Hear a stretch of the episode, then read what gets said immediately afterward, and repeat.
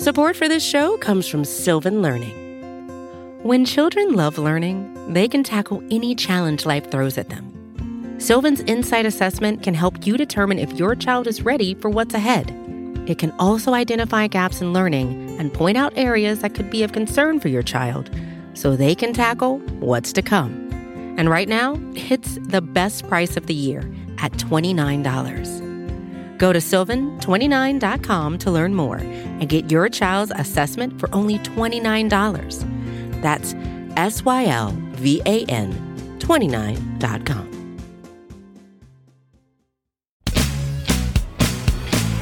What's going on, everybody? RJ Ochoa here from SB Nation's bloggingtheboys.com. Hope all is well wherever you are. We hope you're happy, safe, healthy, and that you're excited because the 2022 NFL Draft is officially happening this week. We are very excited here at Blogging the Boys. We have tons of 2022 NFL Draft coverage coming your way here on the Blogging the Boys YouTube channel where we are live right now. It is 5 o'clock on a Tuesday afternoon. We're live every single Tuesday for our BTB roundtables. You can, of course, watch it after the fact on our channel or listen to it on the Blogging the Boys podcast network and now you can watch it on our Twitch channel. So, what is up to Twitch? We hope you're well. We're sorry that we are late arrivals here, but we will be on Twitch on Thursday, Friday, and Saturday throughout our draft coverage as well. We'll also be on the Book of Faces because who isn't on uh, on the Book of Faces these days? Joining me tonight for our roundtable is, of course, Tony Catalina in the top right corner. You see him at bloggingtheboys.com. You hear him on the Blogging the Boys podcast network on Mondays on First and Ten. Down the bottom left quadrant, the uh, southwest corner of our uh, our particular frame is Danny Phantom on Twitter, Danny Phantom24. You hear him on Fridays on the Star Seminar. You can hear him this week on our special post draft coverage on our podcast network. Danny's going to be leading that charge. You can, of course, see him at bloggingtheboys.com. And with us for the first time on a roundtable, but not a stranger to the Blogging the Boys YouTube channel or Blogging the Boys universe, uh, the author of Connor Livesay's 2022 NFL Draft Guide. Uh, perhaps that is a bit of a giveaway. Connor Livesay himself on Twitter at Connor NFL Draft, where you can get his incredible 2022 2022 NFL Draft Guide. In fact, I think Connor, you're in a giving spirit. We might call you Connor Claus here tonight. I think you're going to give some away. Is that true? That is true. I think what do we say? We'll, we'll do five and then see how that works out. How do you want to do it? It's your thing. Do you want to give them away to people who comment, people who, uh, you know, what, know what's? I'm the new one here, so don't put me in charge. I don't even know how how people comment. Let's do this. Um, anybody who comments Connor Draft. That's it. And, and Connor spelled C O N. Just actually just Connor, just the word Connor, C O N N O R. Um, we'll uh, we'll take those people uh, as entrants and we'll announce them on Tuesday night. How's that sound, Connor? We'll comb through them and then we'll tweet them after the fact. Sure. Okay, cool. So anybody who uh, who has um, you know uh, a chance or you want to, uh, let us know and uh, you know comment along. And that is your official entry. Dan, you are not eligible to win one of Connor's draft guides. He was kind enough to give them to us anyway uh, over at bloggingtheboys.com. But how are you feeling? It's draft week. Uh, you know what? I'm super excited. Um, I kind of feel like, you know, Buddy the Elf when he uh, finds out that, uh, you know, the, the Santa, the mall Santa has arrived. Uh, mm. Hopefully, I won't be uh, as disappointed as he turned out to be. But that uh, uh, that reference is lost on me. I I've never seen the movie Elf. I think it's dumb. You Doesn't... don't see any movies that I reference. You didn't. I know, Roadhouse but like. Last... If it's going to be a popular Christmas movie, it either has to be about Santa Claus or about some sort of like incredible love affair. Like something about an elf has nothing to do with either of those things. So, and you know, again, like I've seen enough Will Ferrell movies. Like you've seen you've seen one, you've seen them all. You know what I mean? All right. Well, I'm excited, RJ. I'll just I'll just leave it let that then. Uh, Tony Catalina, what cap are you wearing? Is it Liverpool? No, it's a uh, um, Bad Birdies, a golf company. of course it is. I saw you on the links uh, this past weekend. Uh, Bad Birdies, one of these hipster golf companies for for the up and comer golfer, the the young man's game. Uh, Connor, I know you are one to uh, to play a couple of nines. Um, are you a Bad Birdie enthusiast yourself?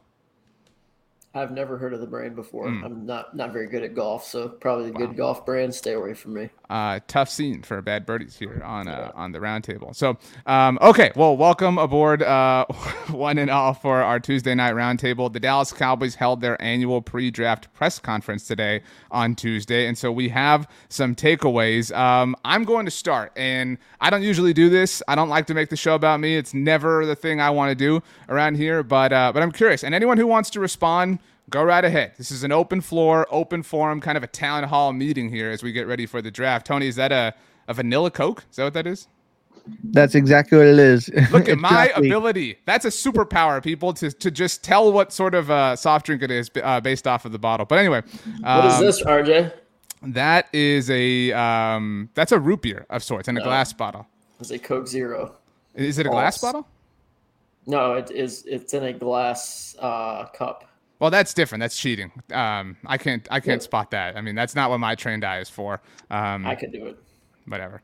Um, okay, so um, the kind of I, think this was the least interesting pre-draft press conference that the Cowboys have had in recent memory. Um, I'm curious if anybody agrees or disagrees with that. And the kind of takeaway moment was Jerry Jones's joke. Uh, the Cowboys were kind of getting ready to start talking about what they were going to do, and Jerry was talking about his involvement in things, and he joked and said that uh, Stephen Jones was responsible for the Taco Charlton pick, and that he was responsible for the Micah Parsons pick. Now, this was clearly a joke. I think people saw tweets and took it seriously and literally. Um, and I, I realize I'm dying on this hill, perhaps all by myself. I think it's kind of classless of Jerry Jones to, you know, take shots at Taco and, and kick Taco Charlton when he's down. Taco hasn't exactly had a great NFL career, but the Cowboys are the team that spent a first round pick on him five years ago. Am I overreacting? Am I just old now? Is that what's happened to me in my life and fatherhood? Yeah, you're old. That was funny. Yeah. It was funny. I'm not like in a vacuum. It was funny, but I think like to, to act as if they're you know above Taco. I mean, they're the team that like went to bat for him. So like, let's not act like they all of a sudden think he's trash. I mean, that's what I think it was kind of. I don't think the general manager of a team, and I realize the structure of the Cowboys, but I don't think that that person should be out here saying that you know two days ahead of the draft. I think that's kind of a bad look, personally. I think it's on brand. I think um, you know, I think Jerry was being self-aware, but at the same time, he wasn't going to take that himself. So he threw Stephen under the bus and backed it up. But I don't know. I thought it was funny, and if Taco's feelings are hurt, I guess you know I, I got a good laugh at Taco's expense. Uh, Dan, do you agree with me, or am I? Am I? Are you guys on the lawn and I'm screaming to get off? Is that what's I, re- happening here? I really try to not agree with you if I can. Um, no, I don't. I, it, yeah, just like Tony said, it's it's just Jerry being Jerry. I, I don't I don't think anything of it. And uh, I mean, he's you know Taco. It's just Taco was a bad pick, and uh, you know I, I think Jerry went on to, to later say when he's being more serious that we're all, we all do this collectively, even though it seemed like he was really trying to to give himself some credit for uh, being a part of that. But uh, as far as that statement, that's that's just normal Jerry stuff. Wow, you guys are all heartless. I mean, heartless people. None of you should ever be allowed to watch a Pixar movie again because those are, are above your morals. Uh, Connor, I saw you nod when I said this was one of the more least interesting pre-draft press conferences from the Cowboys. This is notoriously, and Dan, I'm excited to get your thoughts on this in a second. Kind of the the the largest opportunity we have maybe all year, except for the pre-training camp press conference, uh, to kind of understand and discern what the Cowboys are thinking. Um, they they do tend to kind of show their cards in the proper way here. Did you feel that way, or, was this kind of just boring? Thought it was. I mean, anytime the first 15 minutes are going to be spent on Kelvin Joseph, and can you give, you know, the media asking, can you please give us uh, an update on the situation? And you get the same, we're we're monitoring it, and it's being investigated by the league. That's all we know. I just I knew at that point that it was going to be a rough one, and I get why they have to ask that, but the draft is in literally 30 hours. Like, can we just talk about it and ask it in a Thirty way that I think- Connor, do you understand the way time works? well, for what is it? 48 hours. there we go. But either way, by the time this comes out, it might be 30 hours. Who knows? This is Uh, live. we're live. Connor.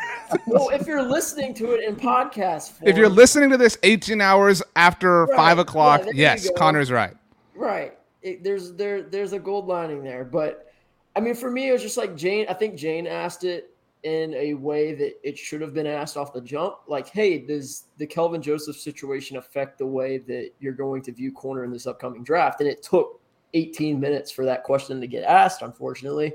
Um, but when it started off like that, I just knew it was going to be a a rough one. Um, and I do I do kind of I mean, we I we kill Stephen Jones a lot, but I do like the way that he talked in the press conference because I think that he said a lot of the things that I think he wanted to hear. Like, hey, we want to draft the best player available for the most part, unless those players are closely graded and we have a big position of need at, let's just say, left guard, which I think is the right way to do it. Like, if you have a guy with a 9.3 grade and you have a guy with a 9.28 grade, and one of them's a left guard and one of them's a safety, well, then we're going to take the left guard because they're very closely graded and that position of need at left guard is much greater than the position of need at safety. So I think it's good to kind of hear him say things like that because we've seen him maybe take a chance on guys that they shouldn't have, as we talked about with tacos and stuff like that, because it was just a position of need. But yeah. I did like a lot of what was said, even though some of it was boring and kind of not exciting. Dan, you were maybe a little bit more excited than the rest of us for this because, again, this does provide an opportunity to sort of see, you know, within the walls of the Star in Frisco. Did were you satisfied, or, were you left kind of hanging? Well, I think I kind of built myself up too much. Built this up too much in my mind because, you know, this is the the one presser that I look forward to every year because they, you know, they don't tell us everything, but they, you know, they'll give us little hints, and if you can translate Jerry speak, you know, there's some information in this presser. Uh, this one, there wasn't, and I, am trying to figure out if it's, it's if it's something they've done or if it's the fact that we're just really kind of have our minds wrapped around what's going to happen anyway, to where there's really nothing new being revealed.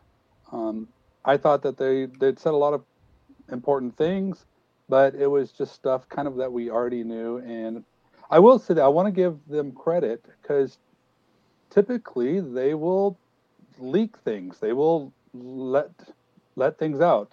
And I don't think I think they did a very good job of kind of just keeping themselves quiet and you know they they wouldn't talk about any particular players. Of course, that's that's normal, but they just I I think I don't want to say that they maybe Jerry's grown up a little bit in that sense, but he he offered us very little as far as you know tea leaves to you know be able to read. So, Tony, um, I don't think it's an exaggeration or hyperbolic to say that we are about to we're about to hit the most important three days of the offseason for the Dallas Cowboys. In fact, you can make an argument these are about to be the most important three days for this team in the last, you know, five years. These are maybe the most important three days in Mike McCarthy's career, or the, or at least as the future of his career sort of is, is related to. Um, did you get the sense that that they feel that pressure? Did you get the sense that they're just kind of um, unaware of it, oblivious to it, or are they are they the duck, you know, kind of pedaling under the the water that we can't see with everything super cool up top? You know the way they the way they handle business and the way they talk to the media uh, they've kind of put this bull, bullseye in their back because the way they operate in free agency and not being really involved in anybody in the early rounds or even the second or third round this year like you know the draft is what they come to th- say that they make their bread and butter. So yeah i think they would agree wholeheartedly that what they do in the next three days really does mold the future of this team. And you can say that every year. And I think every team can really say that. But this is a team that really, you know, depends on Will McClay and the in that co- in that uh you know scouting staff that you know put together these draft boards. So yeah, I mean I think this will go a long way because we haven't really seen them add anybody, and this will be the you know whether it's nine picks, eleven picks, or whatever the case may be. Um, yeah, they got a lot to do this week, and it's important for this team. Connor Peter Hunt says um, if we have a bad draft, we're screwed. Um, so sort of you know the obvious here, um, but really, uh, yeah, but but that that is true for any NFL team, right? But but to Tony's point, and to kind of all of our points over this offseason, they have kind of magnified that pressure, right? Stephen Jones said today they have about 14 to 16 first round grades on players. Some simple math will tell you the Cowboys picked 24th overall, so they're by their own estimations likely not going to get a player with a true first round grade. That you know isn't necessarily like the worst thing in the world, but if this is your year where you're going to only rely on this particular pathway of incoming and an influx of talent, this maybe was not the proper bed to make to Lion. You know what I mean? Yeah, and I mean I know a lot of people were freaking out about that comment and like telling like that was one thing that I saw people freaking out about. Was like, what do you mean there's only 14 to 16 grades? So, you know, like like that was their fault. It's like, no, we kind of knew this going in that it was a weaker draft. How many top. do you have in your again the 2022 Connor Livesay NFL Draft Guide? 20, 20 wow, you were way too generous, dude. You belong in the movie yeah. Elf, but go First ahead. First round grades? That you have that many? Yeah. Wow. Yep, none of them are quarterback. I mean, again, like I like, I like the interior offense. Both interior offensive linemen, Kenyon Green and Zion Johnson, uh, both have first round grades. Um, I like. I mean, there's there's a ton of edge rushers who I have first round grades on. Uh, the tackles. I mean, it, it receivers, tackles, a couple corners. So it's it was really just three position groups that really made it up um, for me, and then the interior offensive lineman. So offensive line, and then edge, and then the corners and receivers are really it. So those three or four positions. Um, no running backs, no tight ends, no quarterbacks, no safeties. I don't think I had a safety. Hamilton. Yeah, Hamilton. Um, outside of Hamilton. Um, so just a just an interesting kind of class that's really it's really loaded, like we've talked about it defensive end. It's loaded at offensive line, interior, and tackle up front. Um, and then there's top end corners that they fall off after the top tier, but there's three or four or five guys that kind of in that first round range. Um, but like I said, I mean, you, will have a couple quarterbacks go who aren't going to be first round graded players on a lot of teams' board. Um, you might have a running back sneak into the back end of the first round at a Buffalo or something like that that people won't have graded in the top, you know, first round, and then you'll have players, it you know, Trevor Pennings and guys like that who won't be first round graded players on everybody's board who will get drafted. So while they only have 14 to 16 first round grades, if you have 16 first round grades, you're picking at 24. Let's just say two quarterbacks go before you. Well, that pushes it to, you know, you're at 18 with first round grades still available. Some of those linebackers could go. Um, some of the bad tackles could go. So you, you're, you're, there's still a chance that you could be at 24 and still have a first round graded player there. Um, so which is even if we stick. even if we're generous with the math of it all, Dan, and, and we push called the 23rd, 24th again in a general sense, you know, uh, consensus ranked players down to the Cowboys and and the bet has been made. We're, we're all lying in it. I mean, there, there's no getting out of this situation. We can't undo the the inactivity of free agency. But the Cowboys did kind of touch on that, sort of defended their philosophy. They, they talked about Randy Gregory a little bit, and, and Jerry Jones insists that the, the, Cowboys are far better off having having two. Two is better than one. Uh, that's a great boys like girls song, in case anybody's unaware. Uh, but um, but I mean, like we've reached this point and so maybe it is just a matter of like now we're here and so it's more frustrating in that sense but um do, do you feel like the the totality of the offseason to this point dan again with such an important sequence of days lurking um, has been the right course of action for this team? Yeah. I mean i'm i'm i have no issues with it and i think there's one thing that they they mentioned that was important because they talk about you know they as they are being asked and named off all the players that they've lost but they defended themselves by reminding them that we got some year two players that are going to develop. And so these are going to be net gains for the Cowboys. So they don't, I mean, while their draft capital isn't fantastic, you know, in years past, they don't have to solve all their problems in this draft. This draft, if, if, they if they mess up this draft, they're not screwed. They may be screwed in 2024, but there are other things that, that are going on that, that are going to influence this. So I'm not I'm not worried at all. I think uh, I think they got the right approach. I like building through the draft, uh, and I think that they. One thing that's made me feel really good as far as this two for one thing, and the one biggest takeaway I got from this presser is the Cowboys are not going to be surrendering picks. I don't think, like if Connor mentioned, like maybe if one of those guys, one of their first round grades makes it, they take them. But I, I do I cannot see any scenario where they're surrendering their draft capital. I think they may try to gain extra. They love a lot of players. They talked about the rounds three through five. So I, I mean, the Cowboys have a plan. Um, it doesn't have to be solve the world's problems type of things in, in, in this draft, but I think they got a real good feel for this.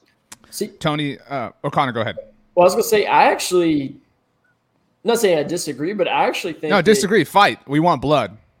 I think that the way they talk today, that they are interested in trading up. And to be clear, because there was some um, confusion with Jerry's verbiage a few weeks ago, right. Dan, I know you wrote about this. Connor, you mean trade higher in the draft, trade closer to the first overall pick, just to be very clear. Right, trading, yeah, trading up towards you know one. Um, right, and so what? Explain why you so, feel that way. What they said today. Because the, in that same vein, where they were talking about only having you know 14 to 16 first round grades, they they were asked, I think right before that was a question before that where they asked Jerry to kind of reiterate what he said the other week where he was talking about trading up. And he kind of, you know, walked around it and was like, look, you know, I wasn't saying we're definitely doing it, but I was asking if it'd be a consideration and it would be. Um, and I, I, you know, I think that where you look at the players they brought in on their visit list with guys like Charles Cross, with guys like Drake London, Garrett Wilson, Chris Olave, like the guys they brought in on their visit list, I don't think are going to be there at 24. I don't think, other than Zion Johnson, Kenyon Green, but like some of those tackles and those receivers, I think the receivers, other than Treylon Burks, could all be probably gone. So I wonder if they brought those guys in to feel like, okay, if one of those guys is there at 20, do we feel good enough about them to move up? You know, just so looking at the visit list and then hearing them kind of talk over the last couple weeks, I kind of came away with, man, maybe they are more interested in moving up for one of those last first round grades, especially if it's going to cost less this year than it normally does, rather than sitting and settling. I mean, I, that's just like I said. It. I don't think it's a bad idea or a good idea or anything like that. I'm kind of indifferent about it, but I do think it's something that they've kind of talked about more so this year than previous ones. They're open to it. Right. So let's say let's say the move is 20. Let's let's live in that world. Say it's Pittsburgh at 20. Dallas wants to move up. They're prepared to give up 88 overall. Who's worth that? Who, who's who are you okay with it? I mean, because people are going to hear from from all of us on uh, throughout throughout the entire weekend. You'll hear from Danny Phantom and Connor Livesay and Tony Kelly, and they'll be here throughout all our draft coverage. Our live shows will be live throughout the entire draft. Uh, Dan, you're saying Charles Cross. That's who it's and, worth and for he, you, and he won't make it. And I don't. I mean, I don't even know why. I don't. I don't really entertain. Well, these are your words. You're arguing with well, yourself I'm just now. Saying, who was anybody else? I'm waiting. I mean, I'm waiting for Olave. I'm waiting for one of the guards. I'm not trading up for any of the. It have to it has to be a blue chipper. Again, we're. I, I don't want to talk out of turn. I know Tony, you're probably waiting to chime in, but um, I mean, again, like we got, we do got to preface it by saying like, our opinion doesn't matter in this. You know, like for, sure. for us, if it, oh, if it does. Got, like we we run the whole right, world, just to be right. clear. But but like, if they got Zion Johnson as a first round grade, and Kenyon Green's a mid second round grade, and they're like, oh crap, Arizona could take Zion Johnson at 23 right in front of us. Let's move up to 20, give up 88 or 129 to secure that guy, like that could be a situation where I think they're, if it's, you know, if the wide receivers go and then it's Treylon Burks as a last first round grade and their next guy isn't, you know, until a mid second, that's where I think they could get aggressive. It's if it's that like we want to get our guy at that position of need, whether it's wide receiver or left guard, um, which I think is kind of what they were kind of mentioning today. Is it's like, hey, we only got 16 first round grades. If we get to a spot where we're four or five picks away, and you know we feel like we need to go up and get our guy, we're going to be aggressive in doing it. Tony, um, to to that point, and, and to Connor's point about like our our thoughts, our opinions, different analysis don't matter ultimately. It's all about the way they feel, who are their top 14, 16 players in that sense. So if yeah, if again, being super literal here, if their 16th player is hovering there, has fallen to 20 because the quarterbacks have pushed him, et cetera, et cetera, do you fault them? It, it, you know, if, if Friday or Thursday night when they're doing their, their post round, post first round press conference and they're saying, hey, look, this was our guy. He was falling. We, we told you on Tuesday we had so many first round grades. This was one. And, and we can all sit here, we can say, like, they're not going to trade up because they're not a player away because that's our estimation of the team in its current construction. Again, to Connor's point, it's not how we feel. But if they pull the trigger because they feel that way, can you fault fault them for it. I can't. And I, you know, I think Connor kind of hit it on the head of what I was thinking. I don't see them being super aggressive, but if they're sitting there and somebody they value is at 20 and they can move three, four spots up to get them at 20 or 21, I, would be willing to make that move if it's somebody that they value, if they, they invested in, maybe a guy they brought in in the top 30 visit. I wouldn't fault them for doing that. I mean, what are you going to do? Like, um, if you, like Connor said, if you got 16 first round grades, and and that guy is as close as you ever thought he was going to be. You didn't really think you'd get to that point. I, I, we've been asking them to be aggressive, so to speak, and I think that'd be an aggressive move to get a guy that they want. Yeah, and I think we could sit here and be proud of that. It's a weird way to put it, I realize. Uh, two things before we get back to, to the subject matter. Moinka says, Mark with the Go Green. Uh, Moinka, that's Dan. Uh, Dan, is that a, an environmental sign that you have, the Go Green, or is that like a, a team that you support? Uh, yeah, that's the, who the, the Cowboys Eagles. are going to select in the first. Yeah. Oh, so this is Kenyon Green. Okay, all it's right. My prediction. I thought, it, I thought it was an Eagles sign.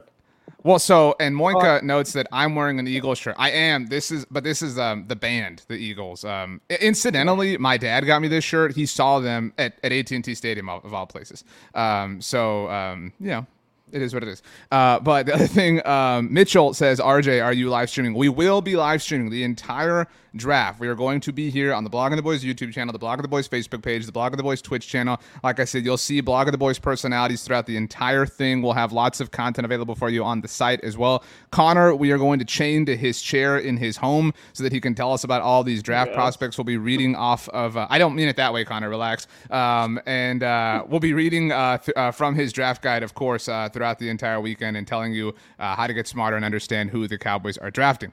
Um, so, Uh, Connor, uh, on the subject of kind of deciphering between players, Dan has a sign in the name of Kenyon Green, uh, who I support from an alma mater perspective. But Johnny Boy RN says, I am on board that Zion is the better choice, but I'm not sure that I trade away capital away when Kenyon is still available. At that point, I would trade back and gain a pick. Your thoughts if, you know, if they're both on the board, it's 24 overall. Say you do prefer, I think you prefer Kenyon Green, um, if I recall yeah. correctly, Connor. Yeah. Uh, good man. Uh, but would you trade back and risk losing Kenyon in the name of acquiring future capital? We have done that before, by the way, in our mock drafts. Connor and I have been doing mock drafts every Monday here on the Blog of the Boys YouTube channel. We did that, I believe, a few weeks ago and traded back to 29 with Kansas City, and that worked out pretty well. And that was the draft we took Zion. Yeah, I mean, you just gotta you got to be careful because if Zion goes at 23 and then you move back to 29 and then Tampa Bay takes Kenyon Green at 27, I think they're at, then they need guard help. They they lost interior offensive lineman this year in free agency, so they need guard help. If if they steal your top two graded guards, which I don't think is the absolute end of the world, if you still have some receiver options still there that you'd be happy with. But again, if you're you know honing in a little bit on left guard and then you trade back and lose both of them. Um, I just think that's a risky thing. I think if you're going to trade back, both of them need to be there, and you're moving back, kind of like the Mark Micah Parsons deal uh, last year, where it's like, yeah, hey, Micah and Rashawn spots. Slater. Right, we're going to move back three spots, and one of these guys is still going to be there because we know somebody's coming up for a receiver or whatever position it might be, and we know we're still going to get a guy that has pretty much the same grade at positions that we need at 28 or 29 or whatever it is. Dan, in that sense, who else do you want hanging out on the board? If it's if Cowboys on the clock, it's 24 overall. The dream scenario is both guards are left. Treylon Burks is left and Chris Olave is left. I think and and George Karlaftis is left. I think if I if I'm crafting a fever dream, that's the scenario that I am very very comfortable moving back. Um, is your Nirvana a little bit different than mine? Um, well, I think you know, and, you know, Stephen mentioned too that it's going to take about like you know a handful of guys to be available for them to do that, for them to consider that. Uh, are you asking me which players that I would be okay want to see on the board to, to, to move back? The for? question is who has to be there. What what collection? What you know? What combination of three four players have to be there for you to feel supremely comfortable moving back? Uh, I mean, there. I would be okay with taking um, and uh, Ebiketie late in the first. Uh, I would be okay with it. I, actually, I'm starting to kind of think maybe that Dotson wouldn't be terrible late in the first. Connor made a big push. We got him in the second round. Actually, Connor, we traded up right yesterday on Monday. Yeah, traded up for Dotson. If I'm getting extra draft capital, I'm going to be far less pressured to to like really hit a home run with that late first rounder.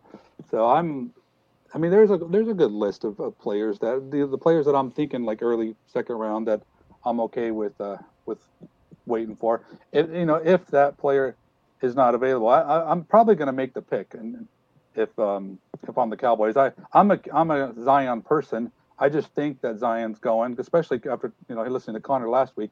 You know, I don't think he gets past Arizona. So I'm I'm I've talked myself into being okay with with Kenyon Green. He's a player that we need. Uh, but yeah, I uh, there's a lot of players, and and I think the Cal. I honestly can see that happening if if that if their guy is not there. Um, I want to ask each of, the, of you this, and I'm starting with you, Tony. Um, it's it's kind of hard, I think, to come up with a scenario where the Cowboys botch this, where they completely blow this. I, I really think that the floor is high um, as far as potential success for at least 24 overall, or at least what, what they do in the first round, I guess, if you want to widen the parameters. But but what is your like, holy crap, please don't do that pick? Because th- those have existed, right? Like in, in 2016, it was Joey Bosa, right? Like, and that aged very poorly. But like, if we speak among the collective, you know, pulse of Cowboys Twitter, Cowboys Nation, everybody hated Joey Bosa in 2016.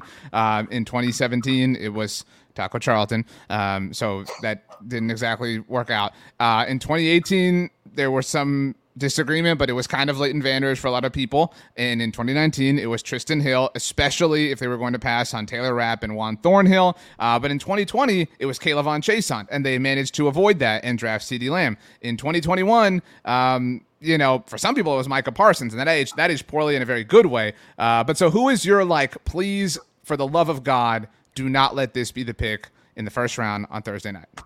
I literally only have one name in. That's the, you know, that's the question. So it's a good thing. perfect right? because it's the only name that popped in my head. Um, I do not want them to take Trevor Penning. I don't know if he'll be there. I don't know. He may go early, and that may make me feel better about it. But if he's sitting there and they flirtation, this flirtation with that pick, I do not want that. I would almost rather any other pick than that position. I, I don't think they'll take it because he's being a he's a small school guy. Um, I that's not even really the mo. You know, so I, for me, Trevor Penning is the only name I could think of that I really wouldn't be on board with. Uh, Connor, the rules here on the roundtable is we can't repeat answers, so Trevor Penning is not an eligible one for you. Uh, that being said, who was the one? Um, my favorite meme that you tweet is the SpongeBob falling one. Um, so, um, who who um who who who calls that into action for you? I think the only one that would be worse than Trevor Penning for me would be Tyler Smith, the Tulsa tackle guard. That Okay. would I'd fall from the top of my roof, flat on my face. Well, we would be live, so that would be unfortunate. Um, all right, Dan. Um, I know it's tough uh, since two choices are off the board. I'm not going to participate in this question because um, now it's now it's really difficult. But it's up to you, Dan. Yeah, Tyler Smith would have been my answer. I, I actually have no issues with. I would I would be okay with with Trevor Penning. I, I like Trevor Penning. Um, but so I'm gonna go with Daxton Hill. I guess would be my. Uh, I wish they wouldn't have done that pick.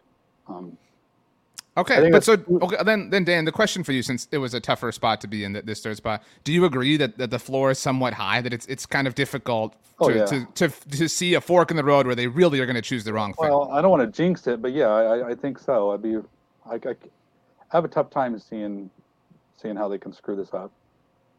It, can, can I say something real quick too about this whole thing? Is I feel like so many people, and again, I feel like I'm sticking up for like Stephen and Jerry right now, which is not something I normally do. But so many people point to that 2017 draft and be like, "Oh, you forgot that they took Taco over TJ Watt," and it's like TJ Watt was available at 30, so the entire NFL did not think TJ Watt was going to be defensive player of the year every year in his career. I mean, I like TJ Watt. I remember he was like a one-two grade for me. And that's where most people had him. I just don't think that that's a situation this year where it's like they're going to take, you know, and even that year it was like, yeah, Taco was like a two-three for me, so they did take the worst player. But it's like I just don't think that people are pointing at that Taco TJ Watt situation and being like, "Don't do that again." And it's like, well, look, the whole league kind of let TJ Watt get to the end of the first round, so let's not think that they were the only idiots in the room there. Along those lines, Connor, I said this today on the seven five zero with Tony Casillas. Um, pe- people love to say like, well, you can't you know properly grade a class until four years, five years in, until the, their rookie contracts are over. And yeah, 2017 was a disaster, right? Like it was an unmitigated disaster. But 2018, like I feel like we don't give that class enough credit. Uh, Leighton Vander Esch, who I, I think some people gloss that pick up a little bit more than, than I personally would. Uh, but Connor Williams, I feel like doesn't get enough credit. I mean, he was a starter for four years. I, I maintain that like there are a lot of Cowboys fans who only look at the penalties this past season and are like, he's trash when that is literally the main hole that we are concerned with filling in the here and now. Michael Gallup, obviously, that fourth round. I know that, you know, things have been said about Dorance Armstrong, and what Stephen Jones said about him on the radio last week did him no favors. Uh, but still, got a second contract with the team. So did Dalton Schultz, obviously, to the franchise tag variety. And they also landed Cedric Wilson. Like, that was four years ago, and that was a pretty solid overall crew. The next year, you know, doesn't look great already uh, in 2019. But, Tony, I mean, like, are. Are we sometimes too harsh on them? Have they somewhat earned the benefit of the doubt? You are the eternal homer around here. Yeah, I mean, like I said, what they do well is draft, or at least that's what we think they do well. And you know, they they definitely don't participate in free agency, so the homegrown talent has to be productive if we're going to be competitive.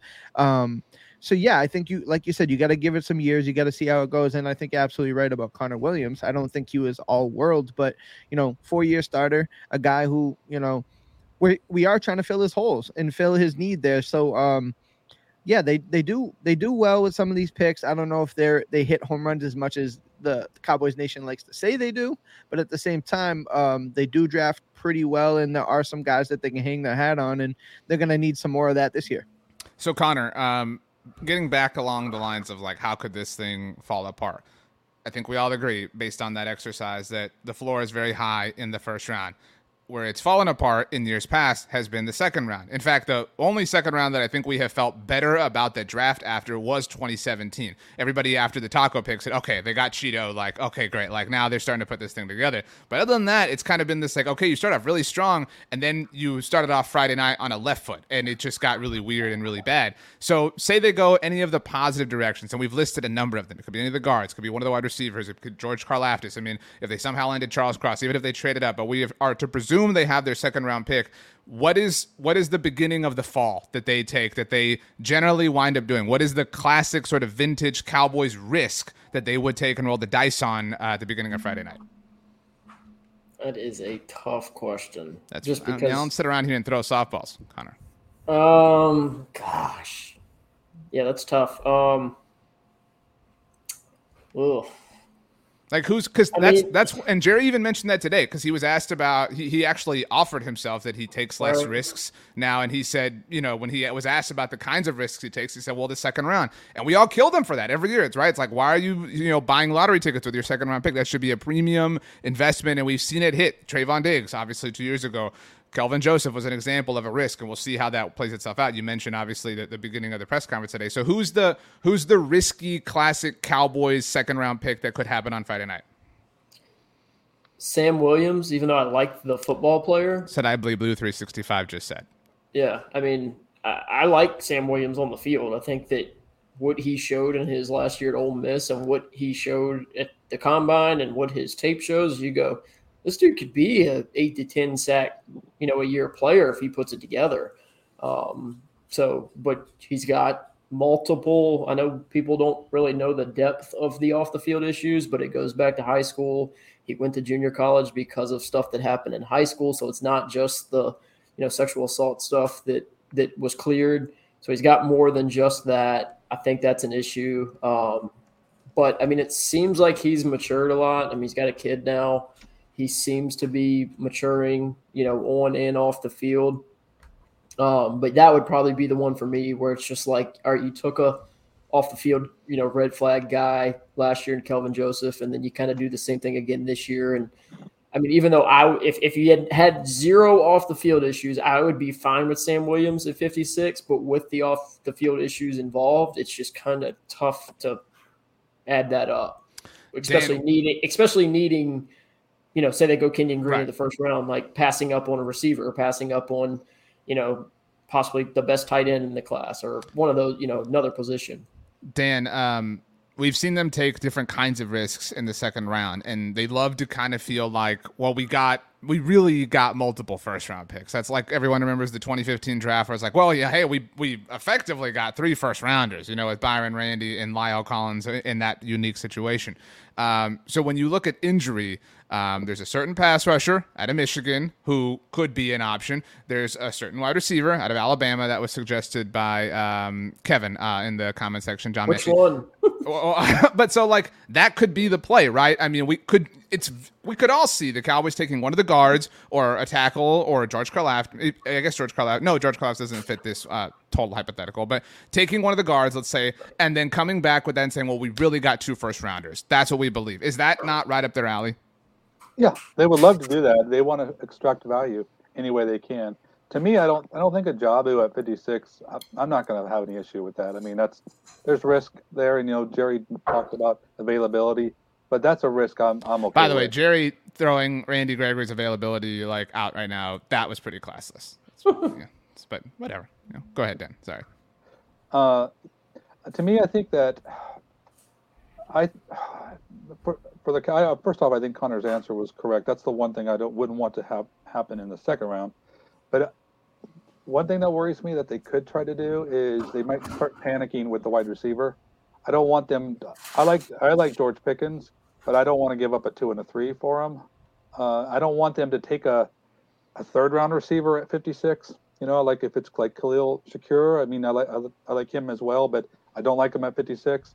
So I, I don't want I could see that being a mistake. Is like they get their guard early, and then like, well, now what? At wide receiver, we got to do something, and then they turn around and, and they they reach or they, you know, trade away, you know, capital or something, and they panic. That that that would be that's a mistake I could I could see them maybe do.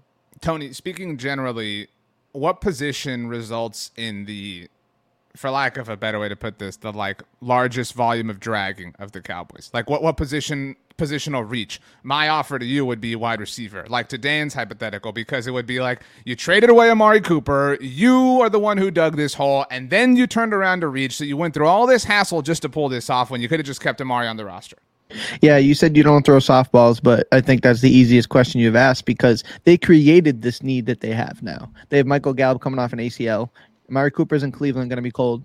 So you got you have an issue there. And I think if they reach, I do think there's going to be some combination of interior offensive lineman, wide receiver, and one, two. However, they decide to go that way is going to be dictated on the board.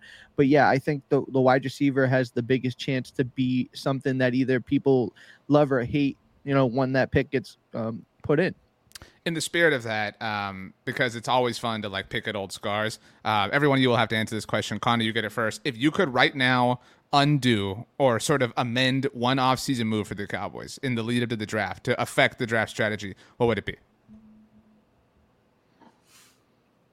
I mean, the probably the Amari Cooper. I think the La'el that, Collins. So it would it would really, be it would be not trading Amari. Right. It wouldn't be making sure Randy Gregory is signed, like because those are the two kind of primary options. No, I mean the only reason I'm so upset about Randy Gregory is because they, you know, like they moved on from two guys to be able to afford Randy Gregory and then lost Randy Gregory. So I, you know, if you're keeping La'el and Amari, I understand having to not pay Randy Gregory 16 and a half, whatever million dollars a year and going the cheaper out there when you got guys like Micah Parsons and younger guys you just drafted. But when you mo- move on from two really good players to free up cap space to pay guys like Randy Gregory and then you don't do it, that's when it becomes an issue for me.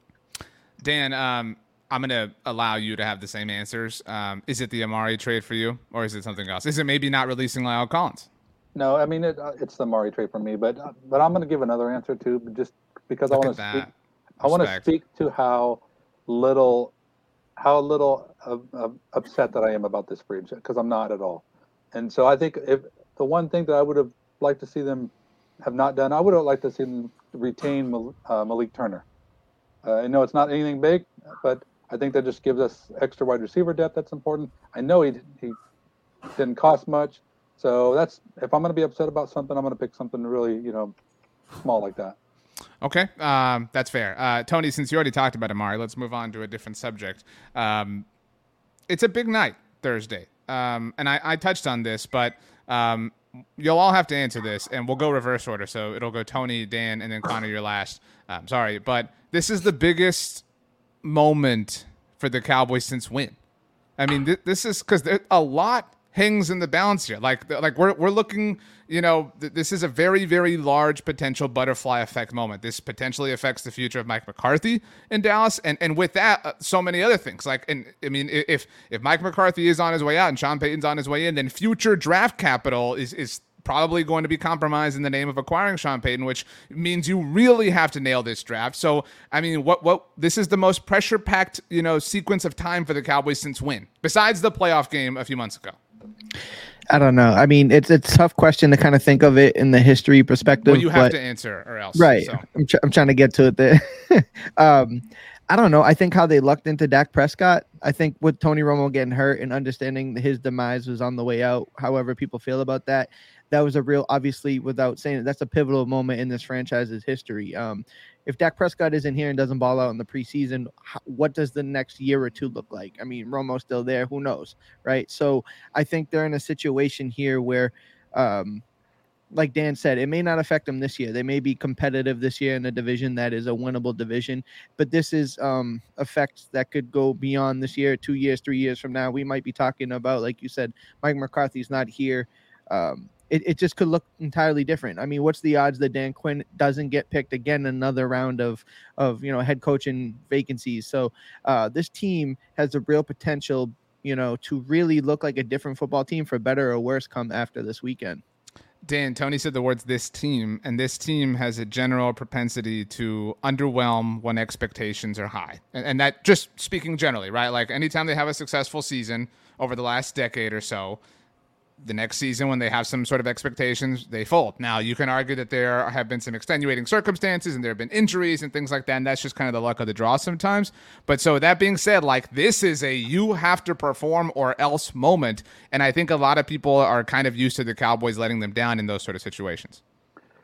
Yeah, they are. Uh, I don't. I don't see it that way. I mean, I think that. I mean, Jerry even said it too. This is a 500 league. You know, you're just trying to to do what you can to be on the right side of that and I just think that this is no different. And and I don't I hate to to under you know kind of make very little of how important this draft is. Of course, all drafts are super important, but I'm not. I don't think it's like a, that big of. I'll go back. It's the biggest moment since the Mari deadline. You know, just trying to. You know, you know, you got to make a decision on that before. You know, that that that's that's how I feel about this it's it is important, but it's it's not the end all be all here, and I just I'm I'm not too worried about it. Connor, am I being dramatic, or am I um, am I like the dude in the movie Deep Impact that saw through his telescope that a meteor was coming to destroy the Earth, and I'm just kind of letting everybody know what's on the way? Have you seen the movie Deep Impact, Connor? No, you have horrible taste in movies, and you dude, it is better than Armageddon. People think that Armageddon's really great. Deep Impact destroys Armageddon. So, but you said you'd never seen Elf, so that tells me all I need to know. But yeah, I'm not the mainstream, you know, basic person that's seen Elf. Sorry, but okay, is this a super no, duper important moment? I, I mean, yeah, I, I get the, I get Danny's point of view on it, where it's like, hey, they can figure it out other ways. It's not like it's make or break. I, I get it, but I mean, it's just like they don't have a left guard or a healthy receiver capable playing those wide receiver two snaps. They don't really have a capable tight, you know, second tight end. They don't have a ton of proven depth at offensive tackle with an offensive tackle that often gets hurt. They don't have a great presence at defensive end unless they're going to play Micah there. And if they do play Micah there, then their linebacker depth is Leighton Vander Esch and Jabril Cox and guys like Francis Bernard who have only been special teams players. And you know, then it comes down to hey, if it's if the corner room is consisting of Trevon Diggs, Jourdan Lewis, Anthony Brown, possibly Kelvin Joseph, and Nahshon Wright, you stayed healthy on the defensive side of the ball for almost the entire year last year. The odds of that happening again in 2022 aren't as good. So I think you're just risking, you're risking, you're putting all your eggs in one basket, and that's we're going to stay healthy again. We're going to find guys in the draft, and we're going to, you know, improve because of second year development. Well, I, I would I would add lot. to your point as well, Connor, just to continue making your case.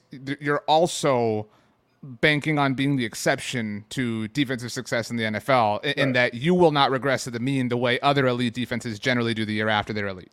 Right, and that's that's what I was also getting ready to say before you, you, you stole the words out of my, my mouth and, and made my opinion not sound as cool. But um, that was my second. That was going to be my final thing. Is it's you don't defense doesn't back to back defensives. You know, great defensive years don't happen. You regress from defense for whatever reason. It just it's hard to replicate defensive success from year to year. We saw it with the Chicago Bears a couple years ago when they had the best defense ever, and then they went into an absolute you know pitfall and, and have struggled since. We've seen. We saw with, saw it with Washington a year. People yeah. were like a, a, one year ago, Washington's going to repeat as division yeah. champs because that Chase Young and his whole defense and like and and I think they regressed harder than than most tend to do. They went to like the opposite side of the spectrum. Right. Uh, but still, even if you regress to the mean, like this team's not going to get as many takeaways next year, and like that is a big part right. of why they had so much success. Yeah, absolutely. And and I mean, I just think I think last year you stayed healthy for most of the season. You had a just insane year on defense. Your offense has struggled. So I think you could say, well, our offense isn't going to struggle and our defense is going to get better, but I think it's going to end up looking more like, hey, our offense is going to be more consistent, but our defense is going to regress. And where does that land us? Is probably where I think if I had to review the 22 season, 2022 season on April 26, 2022, I would say that would be the recap for me. Is it's the offense played more consistent throughout the entire year, but you saw that natural regression from the defense, and you had some injuries that didn't crop up the year before, and that led you to ten and seven. Um, Tony, I, I like to say that you're the resident homer around here, but but you are actually our chicken little. I mean, like you it takes a fraction of the sky. I mean, it starts, it just looks like rain, and, and you you start putting up boards on the windows, you know, pre- preparing for a hurricane sort of thing. So like hearing that, do, do you suddenly feel like holy crap, this this is a pretty terrifying couple of days that we're about to live? No, I mean I think Connor hit it on the head. I mean, they they've been telling us that they are draft savvy. They are not free agent bargain jumpers. So you trust this is, this is what you're saying, or you're just like you, No. you just accepted it, like you're just kind of I you know accept here. it. Yeah, I'm not. I'm not happy about it. I, I there are some things I wish they would handle differently, but this is the world we live in. Now they need to go out and and make make do of these picks that come in, make production, and find ways to fill gaps that in some cases they've created for themselves.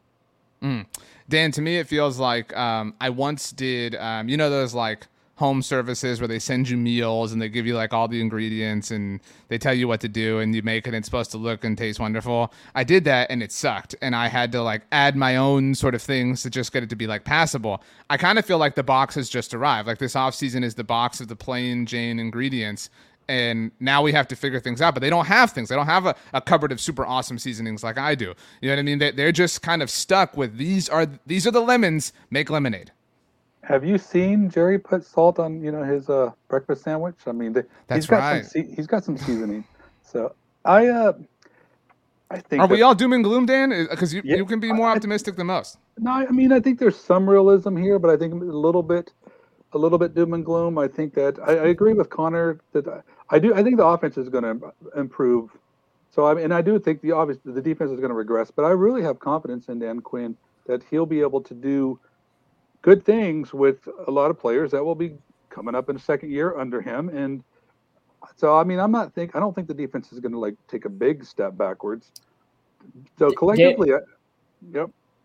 I was going to ask you, do you think the offense improves from 2021, or do you think it just doesn't have the giant absolute fall off that it had? Because I think I- it's hard to I think it's hard to say that this offense could be better talent wise than it was in 2021 because you're missing the right tackle, the left guard, the best receiver, in my opinion, and your blocking's older, you know, and all that. Yeah. and your No, swing tackle's not as great just that's important You're, I mean, you're absolutely right. I mean, it- from from an individual player's perspective, if you like laid everything out, you're going to see oh, up.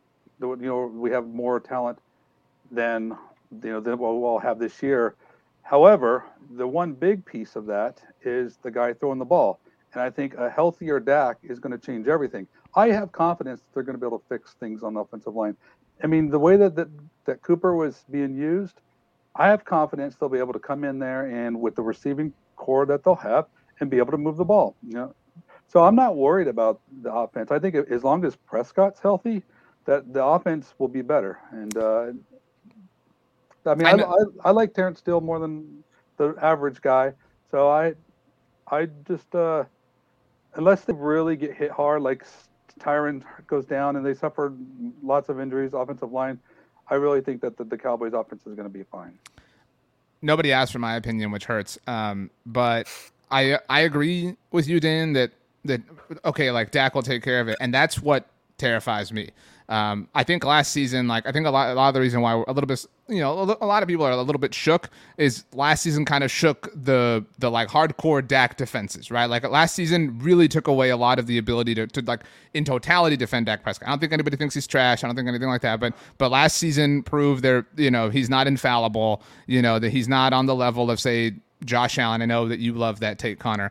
Um, but so, but beyond that, this team is like purposefully putting everything offensively on his shoulders and purposefully almost in the same way putting everything defensively on the shoulders of Micah Parsons.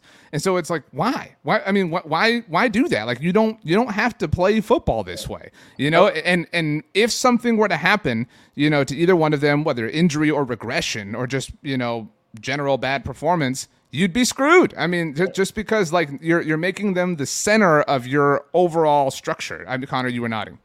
And I, and I'm just worried that what which like I said, I, I agree with you, Dan, that if Dak's healthier from a mental and physical standpoint in 2022, the chance for that offense to be more consistent and be, you know, play better than it did in 2021 is available. But I'm worried that that like what RJ was saying, that you're just doing the Justin Herbert, where it's like yeah, he did all those things. He carried the offense. Micah Parsons carried the defense like Joey Bosa, but that was to a nine and eight record or to a because of the amount of pressure and weight that you're putting on those guys' shoulders. It's not taking the next step from 12 and five to 14 and three. It's going, hey, we're an eight and eight team. They're going to give us two more wins, and we probably should have. And that's my biggest kind of issue with where they're at right now is that I think they got we'll see what happens after the draft. But right now, I think they're a less talented team that stayed really healthy last year for the most part, minus the quarterback dealing with little things that probably impacted his play.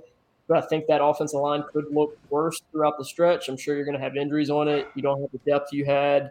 So my issue is, is does this team get three or four wins worse because of what they lost and that the pressure on Dak, the health of Dak – the pressure on Micah and him staying healthy could just lead them to still making the playoffs possibly at nine and eight or 10 and seven, whatever it is, but not taking the next step that I think the fans and, you know, we want to see in going from a playoff contender to a Super Bowl contender. All right, let's wrap. Um, Tony, you go first. Connor second, Dan third. Um, one thing that definitely will happen over the next couple of days, over the next five, whatever, four or five days. Um, you can be as low hanging fruit with this as you want. You can be the loser that says the Cowboys will draft a player. Nobody will respect you, but um, but you can do that. The the rules are wide. So Tony, you're up first. Um, well, they're definitely going to draft some players. That's for sure going to happen. Mm-hmm. But uh, mm-hmm. I think I think we're going to find ourselves come Friday. Whoever is here on the Blogging the Boys Network, I think there's going to be somebody there Thursday that we're all going to be like standing saying, "Oh man, this dude is there." They this is the guy that we've talked about, you know, whether it be a guard, be a wide receiver, maybe we didn't expect them to get there. And I think the Cowboys don't make the move. I think they stand pat. I think they just take and just fall on their board. And I think it's going to be a topic or conversation. Kind of like, um, kind of like when Derwin James was falling four years ago. We all thought like, oh my gosh, it might like this might break it, and then they just stayed and took Leighton Vander Esch.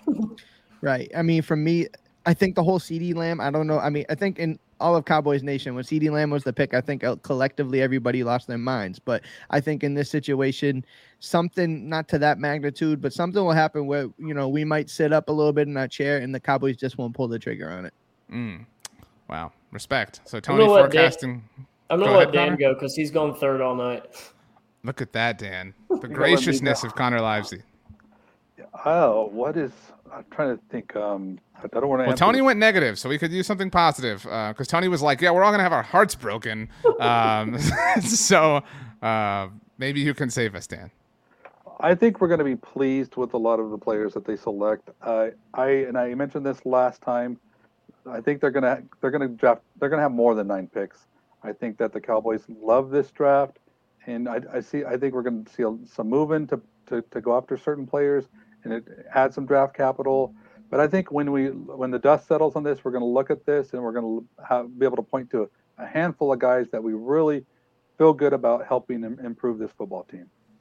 Okay, Connor, uh, Kevin says we trade back day one and trade Pollard day two. Kevin clearly watched our mock draft on Monday. Um, quickly, before Connor goes, um, look, I'm not advocating trading Tony Pollard, but Tony, Dan, just agree or disagree. If you are going to do it, this like Thursday, Friday is the time to do so because he's the Cowboys are probably not re-signing him next offseason. I mean, uh, they can't pay a running back, right? Like that, like they just cannot, given the events of the last few years. And so they probably are not going to use him the way that he should be used. Like, if, if we are going to accept those seemingly inevitabilities, Tony, is there not a legitimate argument to trading away Tony Pollard, cashing in now for resources to use in this draft? If that's their mindset, I think which it should like. And I, am not saying it's a good mindset, but like it's a believable yeah. one that it's theirs. Yeah, I mean, I think it's in the opposite. If they if they are preside to the fact they're not going to keep him, they might just drive him to the ground this year. You might be getting all these Deebo Samuel type packages and getting the like he's going to touch the ball more than he ever did because after this I year he ain't their problem. Precious that you think that, Tony, but. um But so, but so, do you? Are you? Would you be fine with it if they traded him again? If, no, if they were like, we're gonna just, it's it's the Zeke show, feed Zeke. No, I, I, like Tony Pollard. I think he can help this team. I'm I'm not in the business of this team giving away more playmakers, so I think that keeping him on this roster is uh, definitely something they should look into doing. Dan. Yeah. So and I listened to you guys, and I I think you had the right answer too, and the the answer is depends. You know, it depends on what you can get. I think that the important thing to remember is that there may be compensatory value coming from him. So we're the, in 2024, right? The Cowboys themselves may get. So you have to, if you factor that in, do you want a, another year of Pollard, and then plus what you can get it with that pick versus what you're likely to get in this draft. Now, I love. I think there's a, a, a nice list of running backs, fresh four-year rookie contract running backs available in, in like rounds four and five, and I would love to see the Cowboys reload, and you know if they can, I mean that would be a good thing. But I'm not. That that value right there is. I'd rather have Pollard. So it would really take really take someone to over overvalue Pollard to make a deal to the Cowboys for me to, to be okay with that. So I'm with Tony. No, I'm keeping Pollard. Connor, basically everyone agrees with me. Nobody agrees with anything you said. Um, just the facts. Um, so something that will happen over the course of the next four or five days. We will have. We will trade a pick or a player for player. We'll have another player trade throughout the draft where we're bringing a Tavon Austin or something like that in the middle. So the, the player for player trade you're talking about, the last one was not Tavon. They traded a six round pick for Tavon, but the same right. day it was Ryan Switzer for Jihad Ward. That was the right. the trade in question. Yeah, just so like you're saying said, that's you're saying that's happening this over the next few either days. player for player or pick for a player. They're gonna they're gonna do a draft day trade where they trade a pick or a player for another player. Um, I think that that's a a Robert Quinn. I know some trade pop has popped up with him, so maybe they try to go back to that well because they had some success with it a couple years ago. Um, but I mean, I think that if they you know if they pick at 24 and let's just say they go Kenyon Green and then by the end of day one, Skyy Moore's gone, Treylon Burks is gone, maybe George Pickens goes, and they just go, yikes, I don't think we're going to have one of those guys there 56. Maybe they maybe they still take a chance and they trade a six round pick for pick your receiver N'Keal Harry, some, something right. like that, right? Yeah. Right. So that would be my thing is that I think that there's a new there's a new veteran that's added over the weekend via trade for player player or pick for player. Mm, very interesting. Um, none of these well, Tony's was depressing. I liked Connor's. Um, Dan, I think yours uh, is logical too. Mine, again, nobody asked how rude of all of you. Um, Friday morning is full of serious bargaining um, among Cowboys Nation, right? There's the see, this was the plan. Like, I think there are a lot of victory laps taken Friday morning, is, is my uh, prediction. A lot of people are like, you guys that said they were so stupid for not participating in free agency, look at them now. And there's all like people are saying this is the starting offense or starting offensive line if it's a guard they take or whatever, or the starting wide receiver corps if they take Burks or Olave. Like, and there's a lot of like patting on the backs. There's a lot of like metaphorical war room handshakes happening on Friday morning uh, among Cowboys Nation. That's me. PFF puts out the tweet where it's like, "Who's stopping this Cowboys offense?" Yeah, with like the the vertical shots yeah. of each guy. Yeah, exactly. And it's just James Washington and Simi Fehoko. um. Wow. Uh, that was um pretty depressing. Um, okay, well, so you will see and hear all of these guys throughout the week uh, here across the Blogging the Boys network. We will be streaming our draft coverage on the Blogging the Boys YouTube channel, on the Blogging the Boys Facebook page, on the Blogging the Boys Twitch channel. We will turn around and podcast our live draft discussions, and then we will have post day uh, podcast only episodes that you can listen to on the Blogging the Boys podcast network. Those are available wherever you get your podcast, Apple devices, Spotify, etc. Uh, you can follow these guys on Twitter. Connor's at Connor NFL Draft. Go get his draft guide. Only five bucks, the best five dollars you will ever spend. Tony on Twitter at Tony underscore Catalina, the only person who insisted on an underscore in their name. That's dumb. Uh, Danny is on Twitter at Danny Phantom 24. You can read all of them at bloggingtheboys.com. Always, especially this week though. And again, Connor's draft guide is a must-have, uh, especially for this week. Anytime the Cowboys or whoever picks a player, you can pull it up, you can reference it, you can learn a little bit. I would say a little bit, but you can learn a lot about each particular draft prospect. And at the very end, Connor has uh, has links to every single draft draft prospects that he has interviewed. In fact, uh, the YouTube and Twitch audience is not getting this, but if you're listening to this as a podcast, Connor, we are tacking on the Luke Tenuta uh, interview that you did uh, to this particular roundtable. Um, was he cool? Did he tell you he loved you? Yeah, he, is cool. He's a giant man that plays offensive tackle, so could be a he's going to be a day three pick. I think. I think he'll go in the sixth round more than likely, but either either that or he'll be a seventh round or priority free agent. But a six foot nine, three hundred and twenty five pound offensive tackle that is monster. And you don't don't get one of those guys early, maybe you get him and try to develop him into a swing tackle or a guy who's got some some impressive traits. Right on. Uh, my last question before we leave, Dan. Uh, who's your MLB team? I know you're a Lakers guy, but who's your MLB team? Giants. Okay, okay. So you San Francisco Giants guy. Tony, you're a Red Sox dude. Uh, Connor, you are a Yankees fan. I'm an Astros fan. And Johnny Boy RN says last word tonight, go Rangers. Maestros fell uh, to them on Monday night. But Connor, how did it feel to have the Yankees letter exposed uh, to see the frauds for who they really are? You mean the one that made the Astros look even worse, even though it's mm. so you're not handling it well. That's interesting. That's no. not a shock. I, yeah, wouldn't expect anything less. Um, okay, Tony, uh, we're about to leave the last I was gonna say words belong to you. Uh, a few weeks ago, we had Tom make a random noise. Tony, your command is to make the most random sound that you possibly can, and then we leave. Three, two, one, go. Yeah. I'm pleased to be joined by Virginia Tech offensive lineman Luke Tenuta. Luke, man, how you doing? I'm doing well. How are you? I'm doing great, man. And I, I got to start it off here. Um, I grew up in Virginia, grew up in Richmond, Virginia. I know you moved to uh, like the Albemarle County, um, yeah. out, out west. That's uh, pretty close to Charlottesville, pretty close to University of Virginia. Um, what, what led you to Virginia Tech? Because I know that that uh, those two schools don't like each other, and you were right around the corner from the the hated rival. Yeah, I uh, I graduated from West Albemarle, which was in Crozet, Virginia. It's probably, I mean, probably ten to fifteen minutes away from UVA, and it's kind of funny because I went to Virginia Tech and both my parents actually graduated from UVA. My dad played football there, my mom played basketball there. So it's kind Ooh. of funny I ended up at Virginia Tech. Well, I mean, that, there's got to be a story behind that because obviously the parents hated your guts when you told them where you were going to go. No, actually, not at all. So it's actually funny. Uh, my pops actually, he was a defensive coordinator at UVA when Mike London was there. So from right. 2012, 2015. So and then Mendenhall came in, and then obviously my pops ended up going to Cincinnati with Fickell. So, and then they were they were extended. My mom, she went with with me on all my recruiting trips, and she absolutely loved Virginia Tech. She loved Blacksburg, Virginia.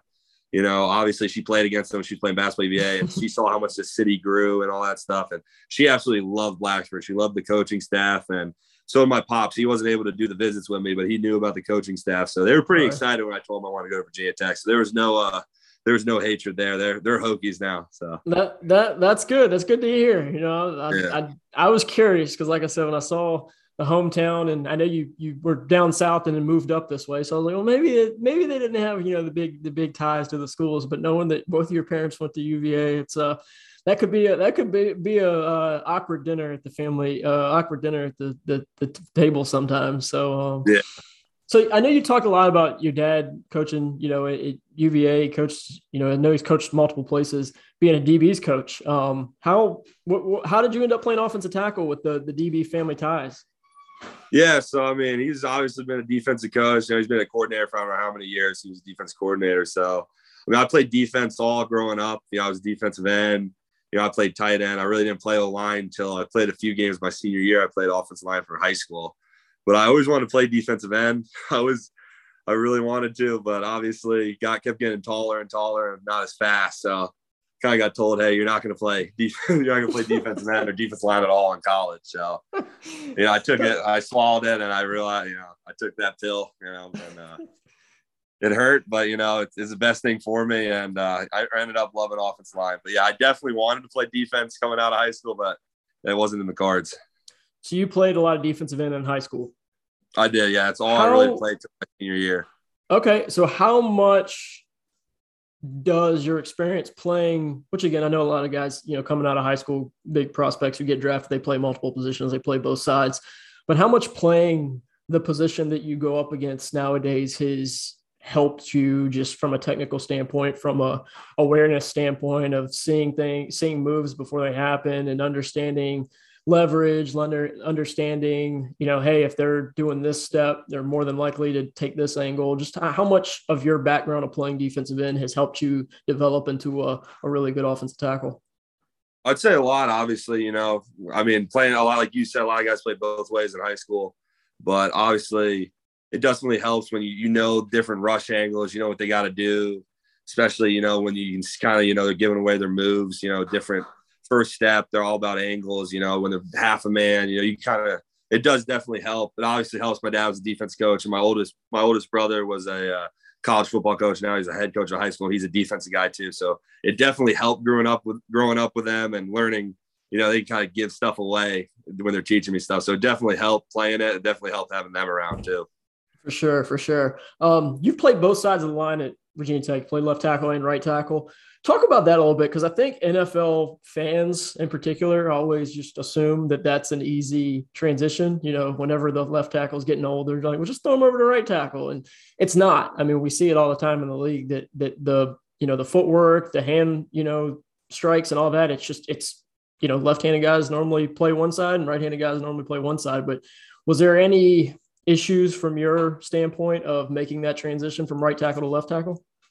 Uh, not too bad. Obviously, I played right tackle my whole college career to my senior or my redshirt junior my last year here. So, I mean, it wasn't too bad. Obviously, we had Christian Darrisaw left tackle for most of my career. So, I really, I came into college, you know, I redshirted. All I played was right tackle. So, I played right tackle the whole time. And then 2020, CD was out for the Pitt game. So, they threw me over to the left.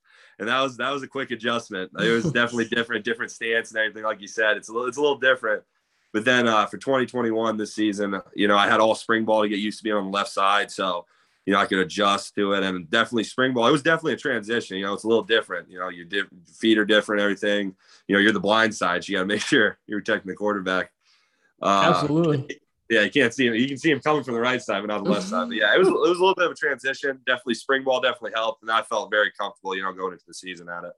No doubt. Um, so you, like I said, you you played both sides of the line. I, I, wanted to talk one thing. You know, when I'm watching guys on tape, you know, there's a lot of big tackles in this class: six eight, six nine, six seven guys.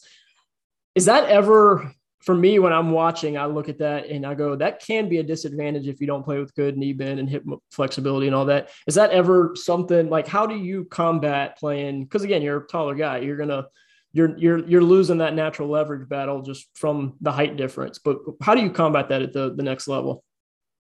Well, just like you said, you know, knee bend flexibility is a big thing. You know, obviously, you know, my whole most of my college career, you know, I realized my pad level was very high. Even in 2020, I kind of realized that. And then 2021, my big thing was going into that year was, you know, better knee bend, more flexible. The more flexible you are, the better uh, bend you're going to have when you're out. Even when you're tired, you're going to stay low. But like you said, you go against some of those edge rushers, they would have bend the corner like they can. You got, you know, you can't lean, you can't be a right. waist bender, be a knee bender. So that's kind of a big thing. Like, you know, flexibility. I'm still working on my flexibility. What I do every day. I have my own stretches they go through. Obviously, training, you know, going through the combine process and everything, you know, you work on flexibility, help your speed, but that's still a thing I do every day. Is my flexibility is number one goal right now. Is Staying flexible, you know, staying in shape, obviously, but staying flexible and getting more flexible is really one of the things I've worked on all year you talked about some of those bendy edge rushers that you know are, are, tough to defend. You played a lot of talented edge rushers throughout your career at Virginia Tech. Is there anyone that stands out, you know, on top of your head that you can kind of point at and be like, yeah, that guy was a tough 60 minute battle? Uh, I'd say from 2021 this year, I'd say, I mean, he's going to be a very good player. I know he's younger this year, but uh, Isaiah Foskey from Notre Dame, he's a very good edge player. He's going to be really good this year. I know he stayed, but he's going to be a very good player, especially in Freeman's defense. He's going to be very good. And then 2020, yeah, I want to. There's a lot of guys. You know, Boogie Basham from Wake Forest is a good player. Uh, Jaelan Phillips got the better of me in the Miami game in 2020. He's a very good player. But yeah, those two stood out. Then both the Pitt defensive ends in 2020 are good players. Uh, Patrick Jones and uh, yeah. I think it's uh, Weaver is the other one. Yeah, Rashad Weaver. Yeah. Yeah. Very good players. So yeah, 2020 definitely had a lot of good opponents go up to. It was fun going against them. Then this year, I definitely say Foskey's the one that stood out to me. For sure. So I know this off season's been busy for for everyone. You know, you got the All Star games, you got combines, you got pro days, you got all that that whole deal.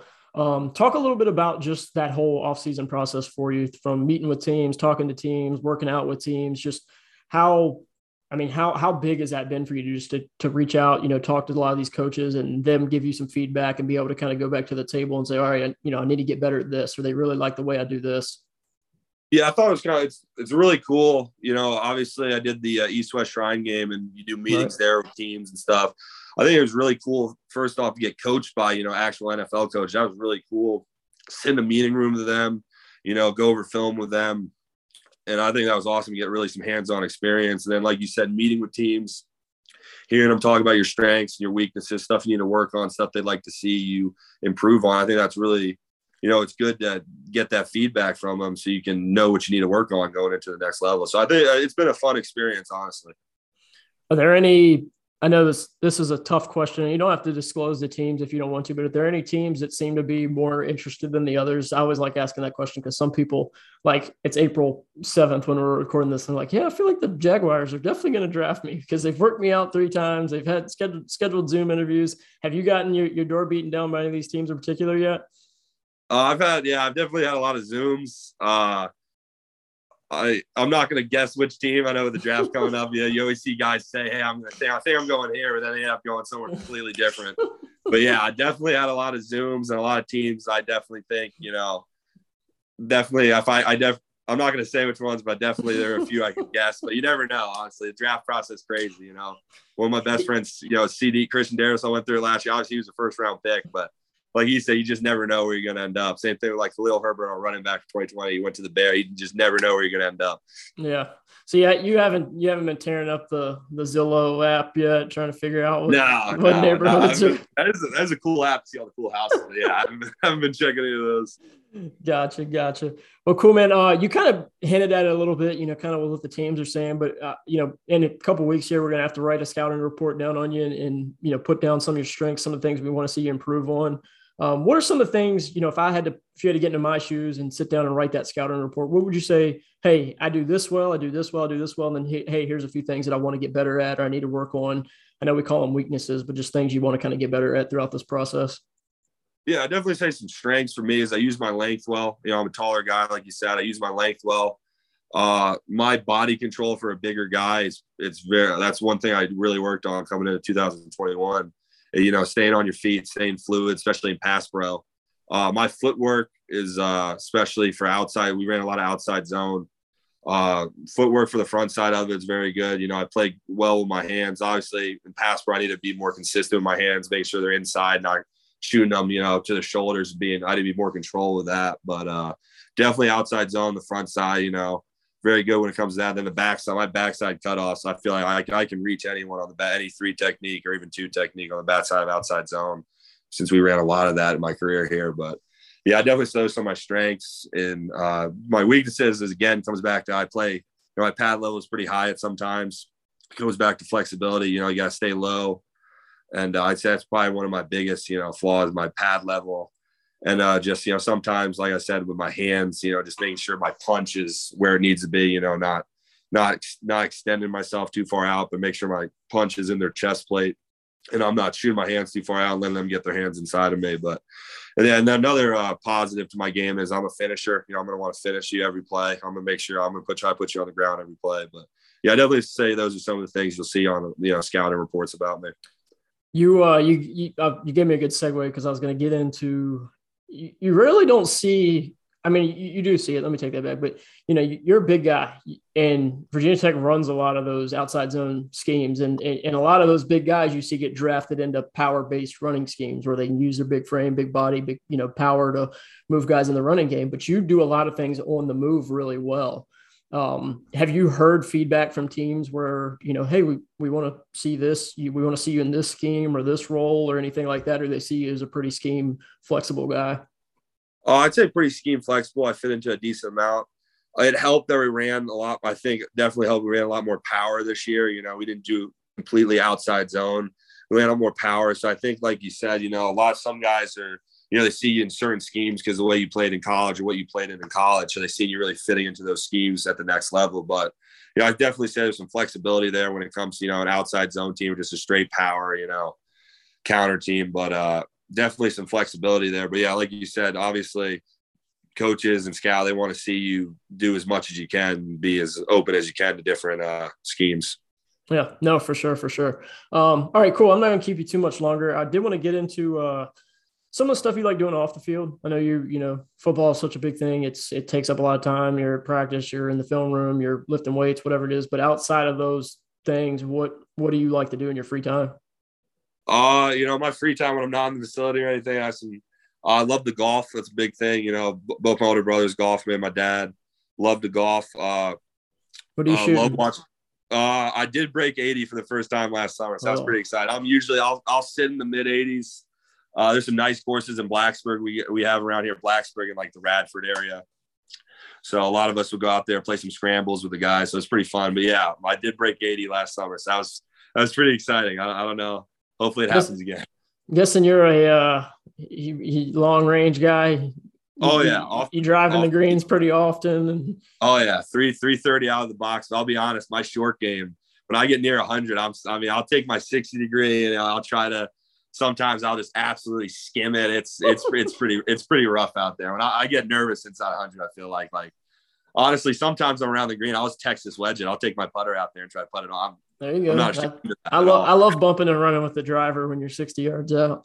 Ah, yeah, that'd be, that'd be pretty cool to learn how to do that. And I always wanted to learn how to hit a stinger. That's kind of my one thing because one of my brothers, one of my older brothers, can actually hit a stinger really well. So that's one thing. But I'd say the other thing I love doing off field, I love watching baseball. One of my older brothers is a baseball player, so Okay. I love watching. I played it my whole life uh, growing up, and then all the way through high school. And uh, yeah, that's probably my other thing I love to do. You played uh you played varsity baseball at West Albemarle. Yeah, yeah. What sir. what year did you graduate in? 2000 and uh, was the spring? Yeah, 2018. Okay, he might be. I, I, I coach a showcase baseball team, which I'm sure the podcast listeners right now are like, we don't care. But um, Well, I- which team? Did you, what team did you coach? it's uh called the Virginia Spiders. It's one I started up on my own, pretty Okay. about four years ago. But we play in a lot of the perfect game and PBR and all that. But uh, Joe Burris played at Western Albemarle High School, and he actually played baseball at Virginia Tech for a year before he went to Christopher Newport and played. He might have been before me. Yeah, he was probably a Yeah. little. He's probably what are you? Twenty two, probably twenty three. Yeah, I'm 22. Yeah, I'm trying to Yeah. because I moved. I moved to Western Albemarle. What was? I was a sophomore in high school when I moved there. So he might have been. He might have been a couple years before me before I Right. got there. Well, that's cool. Did did I mean? Did you play? Like, did I know travel baseball and all that? Was that something you did? I did. Outside- Yeah, I played for my big. I played for the Carolina Cubs, which is a big one out of North Carolina. Yeah, I played for them. Then, uh, you know, obviously played in all those tournaments. You know, you go down there to East Cobb, play the East Cobb Yeah. Astros, and the Yankees just get absolutely shelled out there. But you know, it happens. It is what it is. You know, It's play uh, the, it's play, play the national Canes, just get absolutely. Yeah, it is what it is. Yeah, it's uh it's interesting how many because you, you kind of correlate like basketball to football or something like that, but it's crazy how many people I've talked to on this show recently that were big into baseball, played showcase baseball, played baseball at a high level too. Because a lot of times you don't correlate football with baseball, but it's cool. Yeah, you don't see a lot of big offensive linemen out there. I mean, you some first baseman you see out. That's why I played first when I was a pitcher. But yeah, you don't see too many big offensive linemen out there. yeah, yeah, that's right. That's right. But um, cool, man. I, like I said, I enjoyed having you on, man. I know uh, being from Richmond, you know, being I'm not a not a huge. I don't have a uh, favorite college football team just because I spend so much time in the draft process. I try to leave the bias out of it, but um, you know, follow UVA and Virginia Tech quite a bit. So I've been familiar with your game for a while, and it's cool to have you on, talk some ball, and really, uh, really excited to see where you end up here in a couple weeks. I know it's not too too far away. You got any plans before uh, draft weekend? No, really, I'm probably just gonna do draft weekend just in Blacksburg. Honestly, have my parents and the family down here. Or my parents actually have a house; they live here, so just have it at my parents' probably house and just have some family, some friends, all the teammates over, hang Play out. some more golf before then. Yeah, I will try. Yeah, we have a really nice course, Pete Dye River course in Radford. That's really it's on the river there, so it's really nice. Probably get out there at least a few more times with them. There you go. I think I'm, I'm I think I'm playing for the first time this year uh, Saturday, so I'm excited to lose a couple golf clubs and lose a ton of golf balls and Yeah, just don't hit any pro V runs. Just don't Yeah. don't hit those. Yeah, stay with some stay stay away from get some TaylorMade something. Get ready to them. absolutely that's right yeah that's right I gotta gotta go get the the, the used balls from Golf Galaxy before I before I get out there. well, cool man. I appreciate the time. We were on with Luke Tenuta, the uh, Virginia Tech uh, offensive tackle. played both left tackle and right tackle at Virginia Tech. Um, really interesting uh, offensive tackle prospect in a deep offensive tackle class. We're excited to have him on. Uh, draft is just three weeks away, so we will see you guys next week on the Talking the Draft podcast. Thanks, Luke, for joining us. Thank you all for listening. See you then. Appreciate it, man. Oh yeah, no problem. I appreciate it. Yeah, man. Have a good one. You too.